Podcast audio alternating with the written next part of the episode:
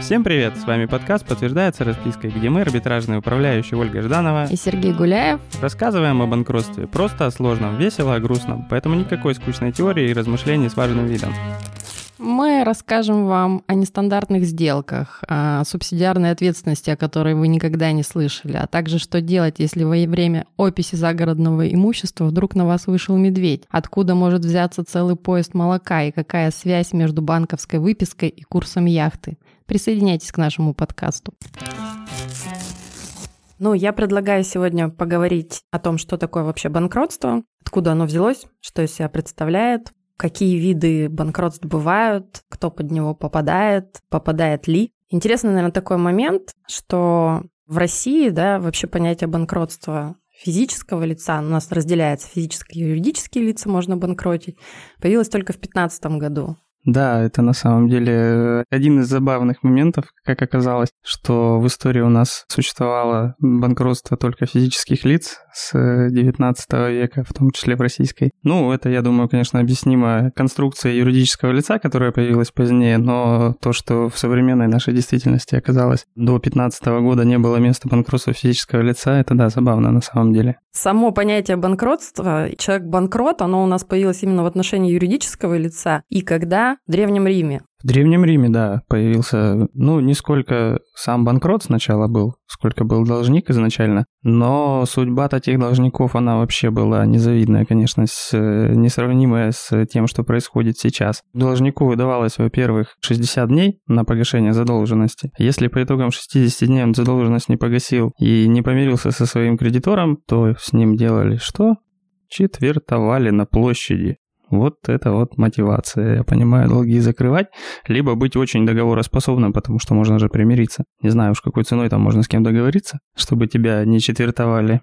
Иногда хотелось бы, да, прям, может быть, неправильно такое, но не уйдешь от себя, конечно, никуда. Тебе как вообще, как арбитражному управляющему? Хотелось бы иногда ведь, да? Иногда прям хочется, но нельзя. Причем там оговорка была же специальная, тоже такая забавная. Вывести на площадь надлежит должника и разрубить на четыре части. А если захочет разрубить на более, то наказание за это не чинить. И это вот тоже такое, то есть четыре части, да, хочешь на 8, хочешь на 12. Вот сколько зла в тебе накопилось, настолько можешь фарш перемолоть, если ты сильно злой был уже на него. Но интересный момент, я так понимаю, как мы пришли все-таки к цивилизованному решению вопроса. Меркантильность и жадность возобладала, потому что порубанием фарш, видимо, проблема не решалась. Ну, это опять, наверное, прогресс сознания, если можно так сказать. Наверное, когда все-таки стали уже осознавать, что убивать людей, наверное, не очень хорошо. Нужно соблюдать принципы гуманизма хоть какие-то и хотя бы ради денег. Я, видимо, вообще совсем потеряла веру в человечество. У меня идея такая, что все-таки кредиторы в какой-то момент подумали, ну а толку от этого всего? А где же денежки? Да, наверное, все-таки решили, что выгоднее через живого должника получать деньги, поэтому перестали разрешать уже в дальнейшем должников разрывать на части и перемалывать фарш на площади. Но было всегда правило о том, что должник содержится под стражей.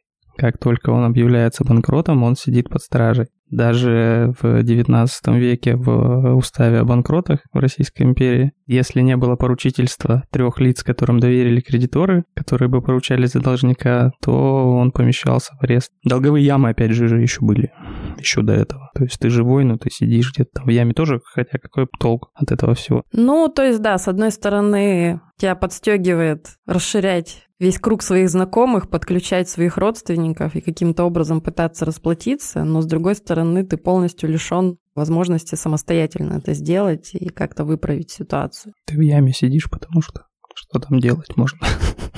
Опустился на дно в прямом смысле этого слова. Достиг дна. Ну, может, кстати, оттуда и пошло. Может быть. Все из-за долговых ям.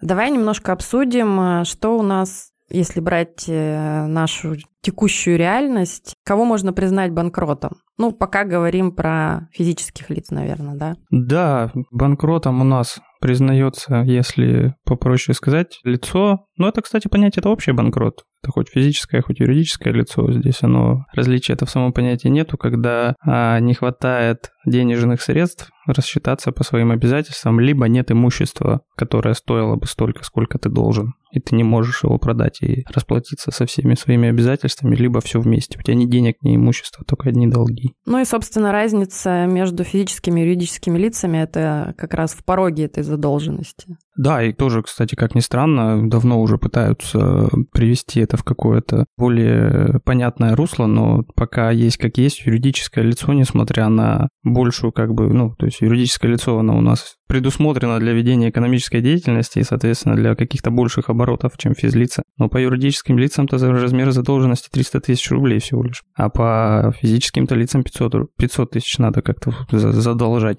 Ну, из-за этого, собственно, у нас постоянные курьезы, когда начинают банкротить какого-нибудь гиганта, который в силу своих бюрократических процедур просто подзатянул с э, оплатой своих долгов. Ну, такой интересный механизм воздействия. Бухгалтер зазевался где-то, а ты уже банкрот, по крайней мере, пытаются тебя признать. Со всеми вытекающими. То есть подача заявления о банкротстве, она ведь влечет за собой определенные последствия, о которых иногда не думают.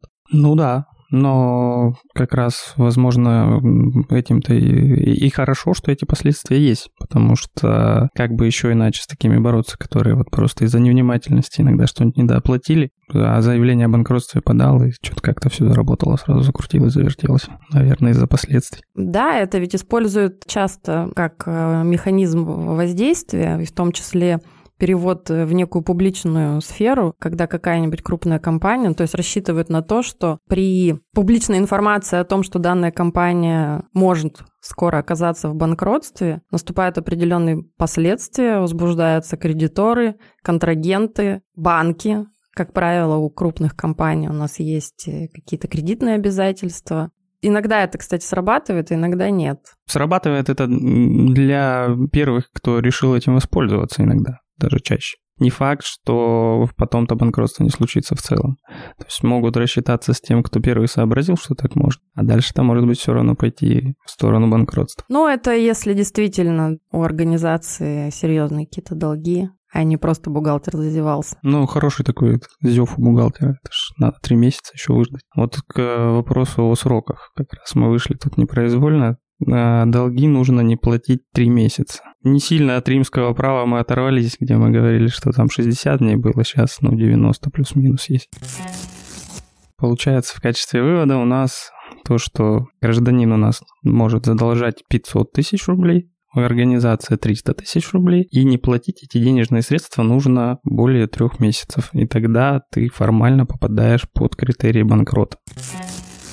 Первое упоминание вообще было о сумме в нашем, по крайней мере, российском законодательстве. Это в 19 веке, опять же, полторы тысячи рублей было всего лишь для признания банкротом, но это для нас всего лишь. Ну как всего лишь, да, по тем меркам. С учетом того, что средняя зарплата рабочего была 36 копеек в неделю, но это опять же как надо умудриться накопить такой. Престижное дело было банкротиться только знать могла. Ну, я думаю, что здесь можно говорить о том, что не предполагалось э, банкротство как раз простых людей, да, простых рабочих. А вот интересно, что с ними происходило? Вообще вопрос. Считали ли их людьми в те моменты еще? Там крепостное право недавно вот-вот кончилось только. Еще вообще непонятно было, как к нему относиться. Поэтому да, это такое более купеческое, наверное, что-то к вопросу о деятельности. Но вряд ли работяга вел какую-то там деятельность в тот момент, которая бы ему могла вообще позволить в такие долги ввязаться. Тоже получается, если все-таки есть какой-то долг, и он не платится, полторы тысячи ты там никак не натянешь, то вот так и живешь ты, видимо, с долгами всю жизнь в долговой яме, и выхода нет для рабочих. Печально звучит. В общем, если проиндексировать примерно плюс-минус на сегодняшний день, это получается порядка 1 миллиона 400 тысяч рублей.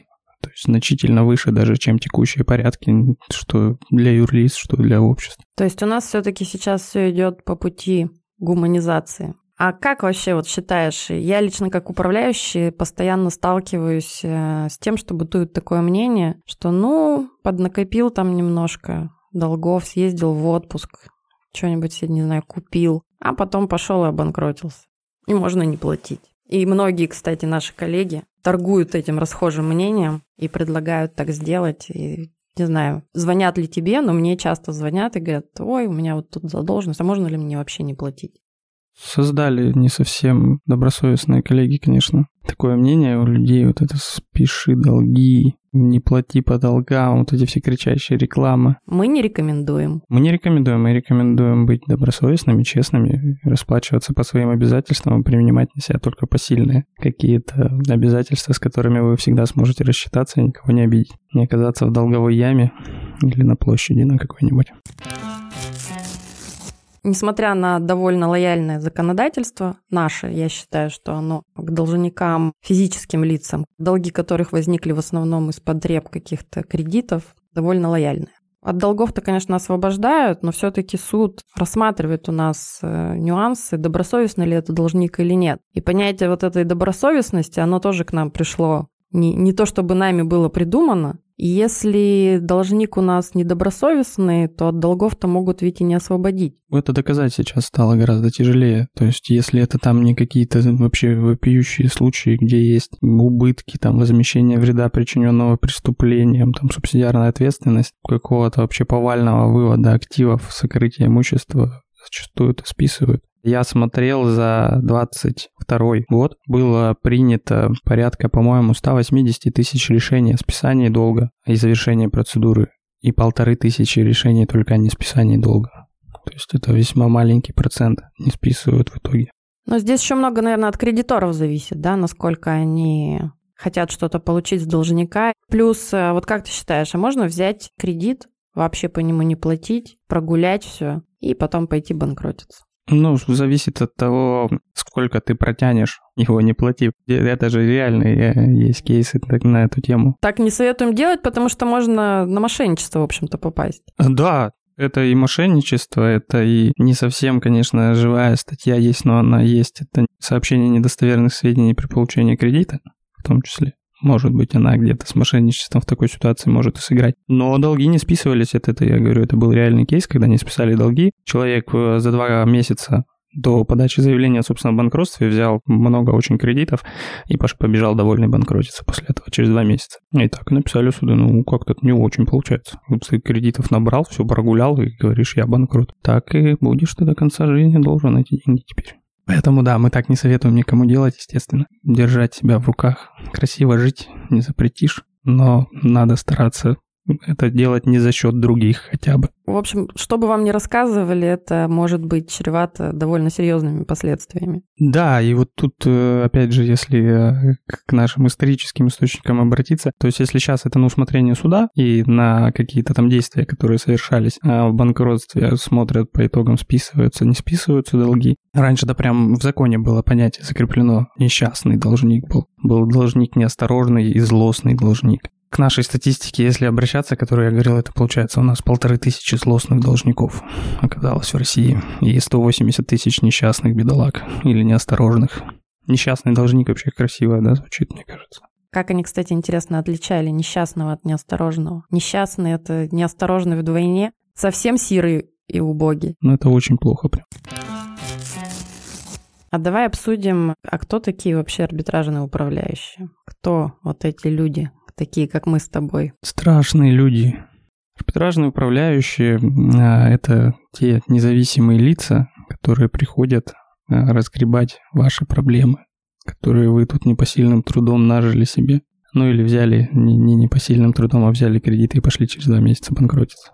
Антикризисные менеджеры, наверное, как-то в какой-то... Хотя нет, в России никакие они не антикризисные менеджеры. К сожалению, но вообще а, идея была изначально такая. То есть это лицо, которое не то чтобы придет, отберет у вас все, что есть, и пустит с молотка, а оценит ситуацию, проанализирует ее и, возможно, предложит какие-то варианты решения. Но, к сожалению, да, институт арбитражных управляющих в России представляет из себя несколько иное. Да, то есть ты приходишь, э, как правило, осознаешь, что было, что из этого было осталось, а остается, как правило, ничего и думаешь, как э, это все вернуть на место. Все вокруг э, на тебя злятся и пытаются всячески э, на тебя каким-то образом повоздействовать. Кредиторы злятся, что ты медленно им возвращаешь. Должники злятся, что ты все спрятанное непосильным трудом находишь и пытаешься вернуть. И вот это вот такое лицо, которое балансирует в условиях этого конфликта и пытается, не нарушив ничьих прав, вернуть денежные средства кредиторам, при этом не обидеть должника. Кстати, раньше фигура того, что сейчас называется арбитражным управляющим, именовалась распорядителем имущества. По факту, наверное, в какой-то мере это сейчас и осталось. Просто на это сейчас наложено что-то еще. Это одна из функций. Сейчас я бы сказал, наверное, распоряжаться имуществом управляющим, если есть чем распоряжаться. Если нет, нечем, то ты еще должен найти себе чем пораспоряжаться. Раньше же был не только прям один распорядитель, там же был целый комитет таких распорядителей. И они какой-то, наверное, аналог комитета кредиторов, который сейчас есть, но который при этом выполнял функции, в том числе арбитражного управляющего. Ну и справлялись, видимо. Может, и не нужны мы вообще никому.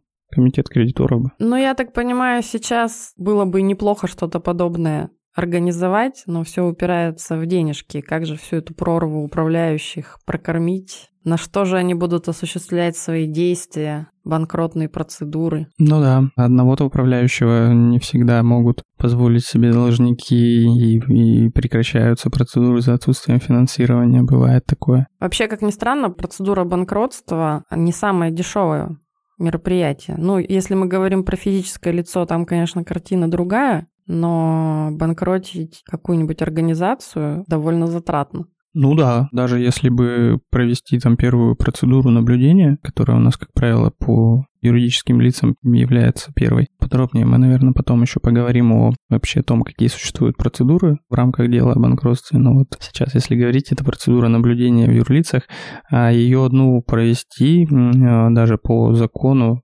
соблюдая все необходимые публикации и, неся прочие расходы, это порядка там 250 тысяч рублей может выйти только за одну процедуру наблюдения, это полгода всего лишь. И вот ты такой весь э, банкрот, никому заплатить не можешь, но при этом у тебя должно быть 250 тысяч хотя бы для того, чтобы ты мог стать таким банкротом.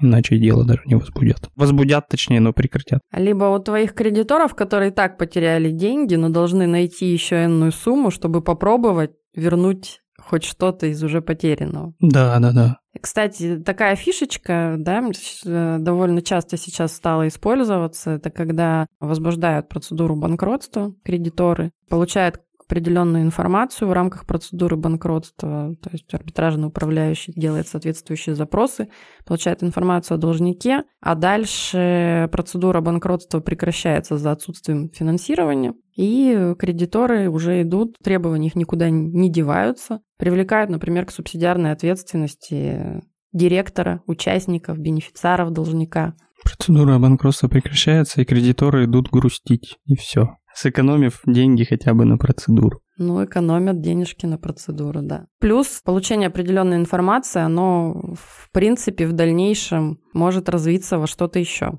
Ну да, там есть такая страшная штука, еще субсидиарная ответственность, которую, я думаю, мы тоже позднее поговорим в отдельном выпуске, потому что эта тема такая не на 5 минут, когда внезапно у нас руководитель должника общества юридического лица становится должен по всем его долгам, как будто бы он их сам, ну, он их сам и создавал, конечно, но у нас презюмируется обособленность имущества и обязательств юрлица от его руководства и участников. Но вот есть такой исключительный случай, когда эта презумпция перешагивается, и у нас становится физическое лицо должно по всем обязательствам своего юридического лица. Инструмент хороший, инструмент достаточно быстро и прогрессивно, я считаю, развивающийся у нас сейчас в практике, но поговорим мы о нем подробно позже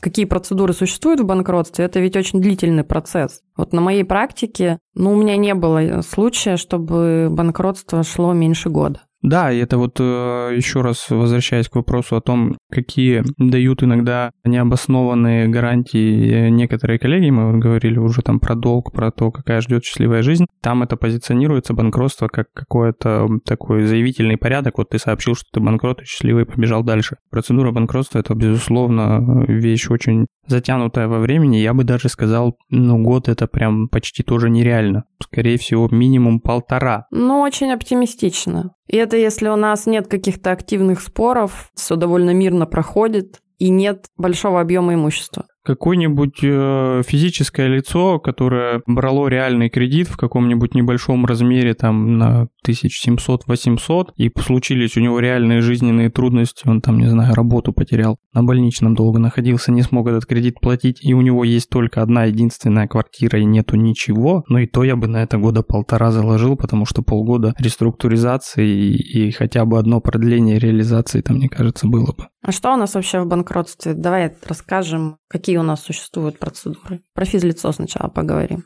В банкротстве физлица у нас существуют две процедуры. Это процедура, которая призвана быть э, восстановительной и способствовать расчету с кредиторами и при этом не констатации того, что человек уже несостоятелен, это процедура реструктуризации задолженности. Как правило, с нее начинается дело о банкротстве физического лица. По итогам этой процедуры в идеале должен быть составлен какой-то антикризисный план. То есть вот этот вот реструктуризации задолженности, когда сам должник вместе с кредиторами, вместе с финансовым управляющим, который ему утверждается судом на эту процедуру, собирает в кучку все свои долги, другую кучку напротив складывает все свои денежки и потенциально поступающие в эту кучку денежки. И они договариваются, что в течение, там, допустим, нескольких лет он добровольно, пропорционально закрывает все требования. Но я вот не видел ни одного плана реструктуризации долгов вживую. Ни одна процедура, с которой я сталкивался, не закончилась утверждением плана реструктуризации. Надо посмотреть, кстати, вообще, как они выглядят. Что-то я не задумывался как-то об этом даже. В идеале это на самом деле тот период времени, когда вы можете договориться без реализации вашего имущества. Надо сказать, что договориться, заключить мировое соглашение можно на любой стадии банкротного процесса, но это может быть период, когда у вас уже начинают что-то распродавать, а реструктуризация это как раз э, время, когда можно еще о чем-то договориться, попытаться как-то с кредиторами найти общий язык, либо попытаться выправить свое финансовое положение. Тут опять же много зависит в том числе от управляющего, от кредиторов, понятно, тоже, но вот э, у нас в практике была история, когда должник задолжал банку определенную сумму денег, и в залоге была оставлена квартира. Это была не ипотека, а именно просто по залогу. Долг был меньше стоимости квартиры. Должник довольно долго пытался договориться с управляющим. Как может быть квартира не в залоге, но не в ипотеке? Минутка занудства. Ипотека же это залог недвижимости. Ну, короче, кредит выдавался определенный на другие цели. Не на покупку квартиры, но квартира в ипотеке.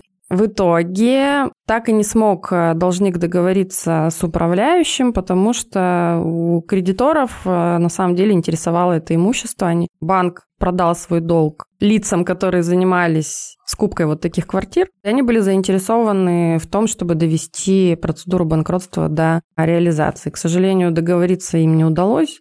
Суд э, тоже не пошел навстречу. Это отдельный, кстати, разговор, потому что, несмотря на то, что у нас есть закон, довольно часто и много зависит непосредственно от э, конкретной личности судьи. Наверное, можно и так сказать, что судьи в рамках дела о банкротстве, они значительную роль играют в дальнейшем там определении судьбы этого самого должника. Как я уже говорил, что у нас процедура реструктуризации задолженности, она мало когда заканчивается реструктуризация этой задолженности. По итогу ее, как правило, констатируется, что не может у нас должник в итоге рассчитаться по всем своим обязательствам. И следующая процедура, какая вводится, это процедура реализации имущества. То есть это уже как раз о чем мы говорили, когда выясняется вообще, какое было имущество у должника, что можно найти, что можно продать, и деньги пустить на расчеты с кредиторами. В этой процедуре уже могут анализироваться все сделки, а, кстати, нет, сделки могут по физикам тоже оспариваться у нас. Это как раз отдельно стоит отметить, что оспаривать сделки, в отличие от э, процедуры юридического лица, у физического лица можно с самого начала. Этим многие пользуются.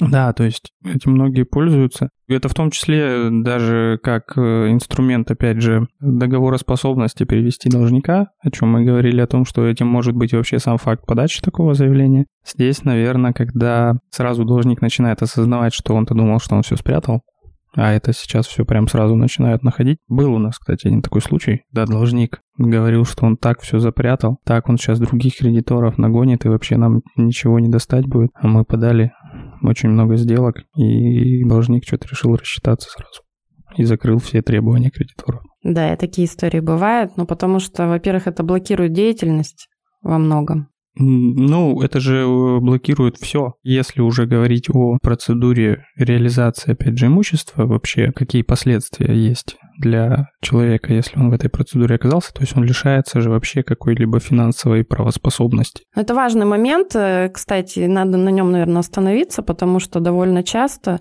люди воспринимают процедуру банкротства как ну, довольно легкий способ освободиться от долгов, возможность не платить по своим обязательствам, ну, некое облегчение вот этого долгового бремени. Но совершенно не воспринимают, что есть обратная сторона медали, этой. И на долгий период времени а в процедуре банкротства вы будете очень сильно ограничены в своих правах даже не ограничены, я бы сказала, полностью в, в части имущественных прав вы будете вообще поражены. Ну, на стадии реструктуризации минимально у вас какая-то возможность будет, минимально. До 50 тысяч рублей еще можно распоряжаться, а вот уже в реализации имущества нельзя делать ничего. То есть все функции имущественные, они переходят к финансовому управляющему, а он начинает распоряжаться всеми банковскими счетами. Без него не, нельзя уже не совершить никакую вообще сделку. Все сделки, они считаются сразу же ничтожными если они совершены без управляющего в э, период э, реализации имущества. То есть их как будто бы и не было, если в ней не участвовал управляющий. Вводятся специальные порядки там реализации имущества через торги только в банкротстве. И, соответственно, да даже в суде э, должник не может по имущественным спорам, допустим, кто-то ему еще должен денег, он даже эти деньги сам потребовать не может, это может только управляющий делать. Ну, то есть, по сути, он такого финансового опекуна получает. Да, попечителя, как э, в банках это официально так названо, когда финансовый управляющий открывает должнику специальный счет, как раз-таки реализуя вот эти полномочия по переходу к финансовому управляющему всех имущественных каких-либо операций должника, финансовый управляющий открывает счет, и очень смешно, что в одном из крупных наших банков этот счет открывается в порядке попечителя и опекуна. И прям в договоре написано, что попечитель, финансовый управляющий, должник опекаемый. Посмеялся один раз, обратил на это внимание, было забавно. А на что же у нас должен жить должник все это время, пока идет процедура? У нас должнику уже выделяется прожиточный минимум, он может жить на него, как Вопрос другой. Но он не может, а он, скажем так, вынужден будет жить на него. Но мы не берем сейчас какие-то мошеннические схемы оформления карт на других людей, попытки получить деньги другими путями. Если, скажем так, у должника официальная заработная плата, если он где-то официально работает, то надо понимать, что вся эта заработная плата, за исключением прожиточного минимума, будет поступать финансовому управляющему. Арбитражный управляющий у должника физического лица у нас называется финансовый управляющий. А прожиточный минимум у нас, надо сказать, невелик.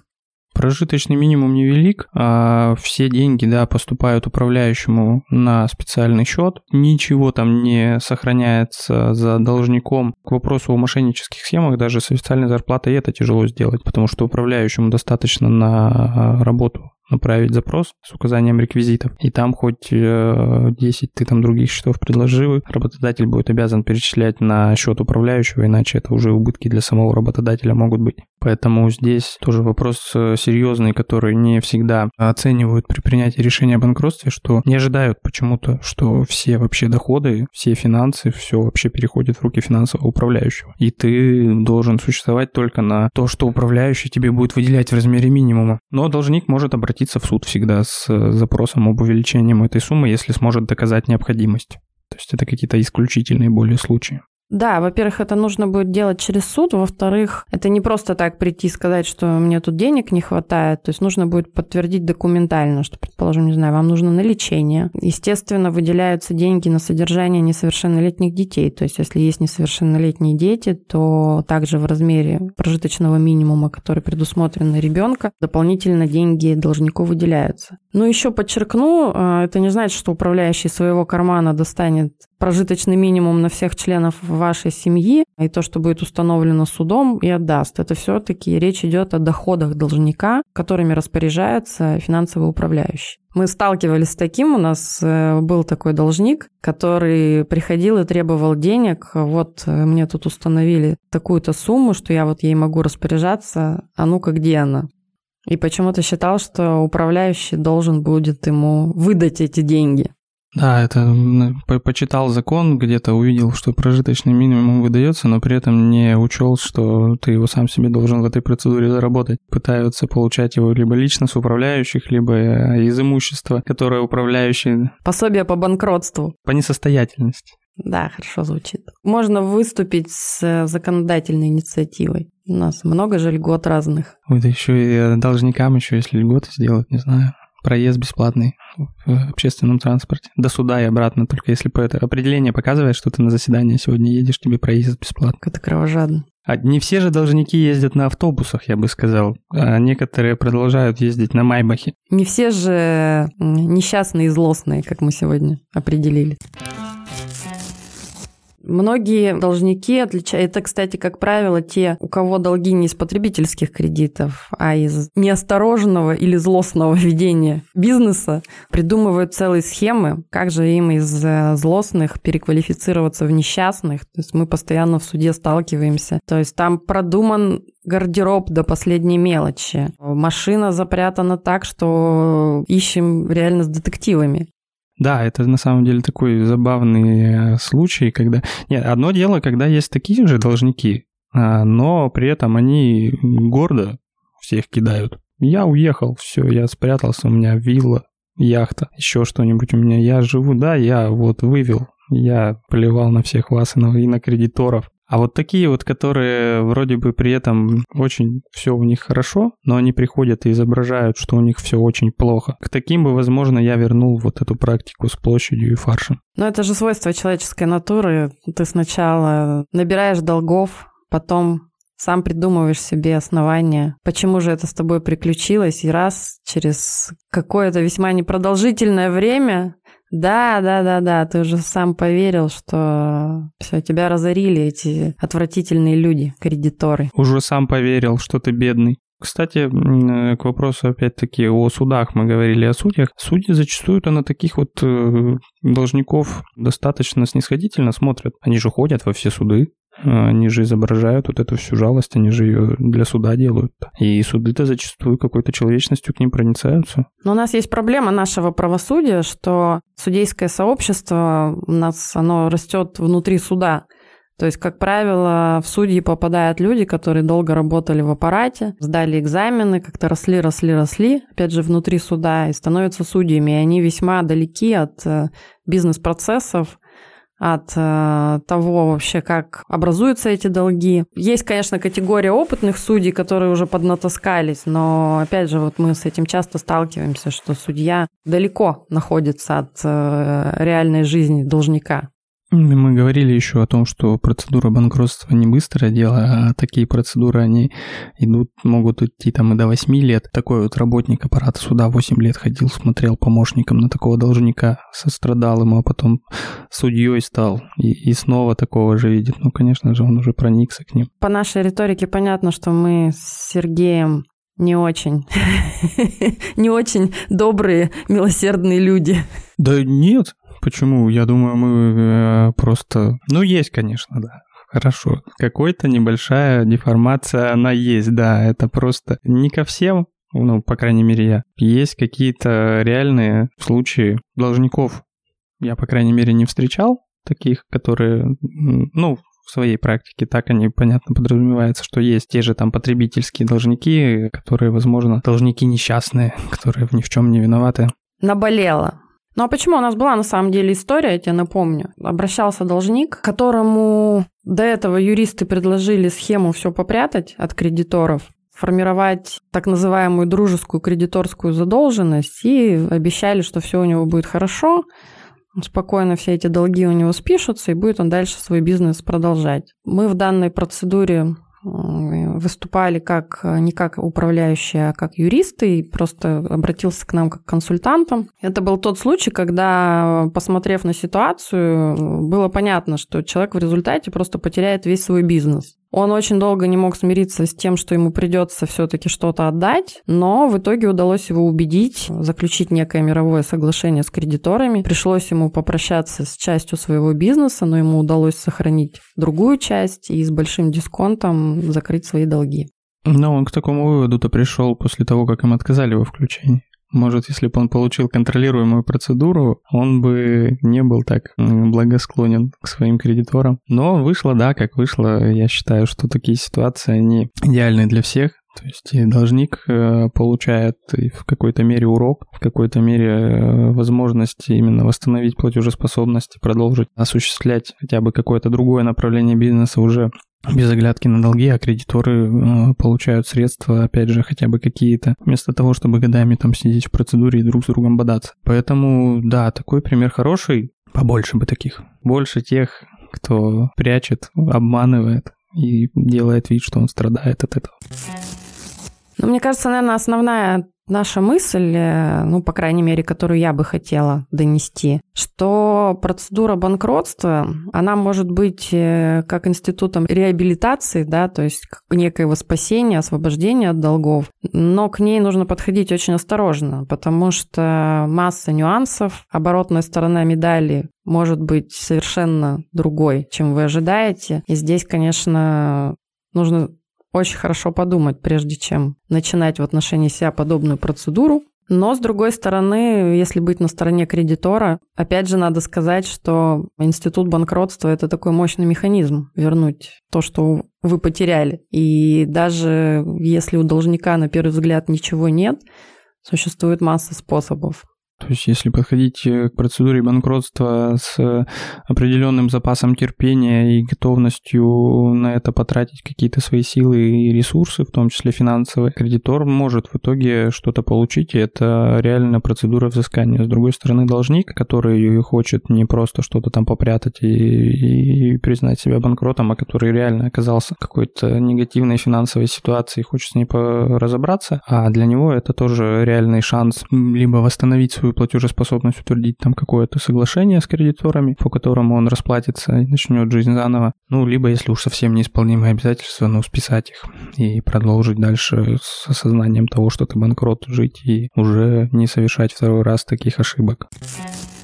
Я бы в конце хотел э, завершить, опять же, историческим, исторической цитатой из устава о банкротах XIX века. Не нужно судить о человеке по банкротству, ведь не в банкротстве зло его, а в делах его, которые его в банкротство привели. Банкрота не должен разуметь бесчестным человеком, ибо честность и бесчестие не в звании банкрота состоит, но единственно в поступках, которые в банкротство человека привели. Аминь.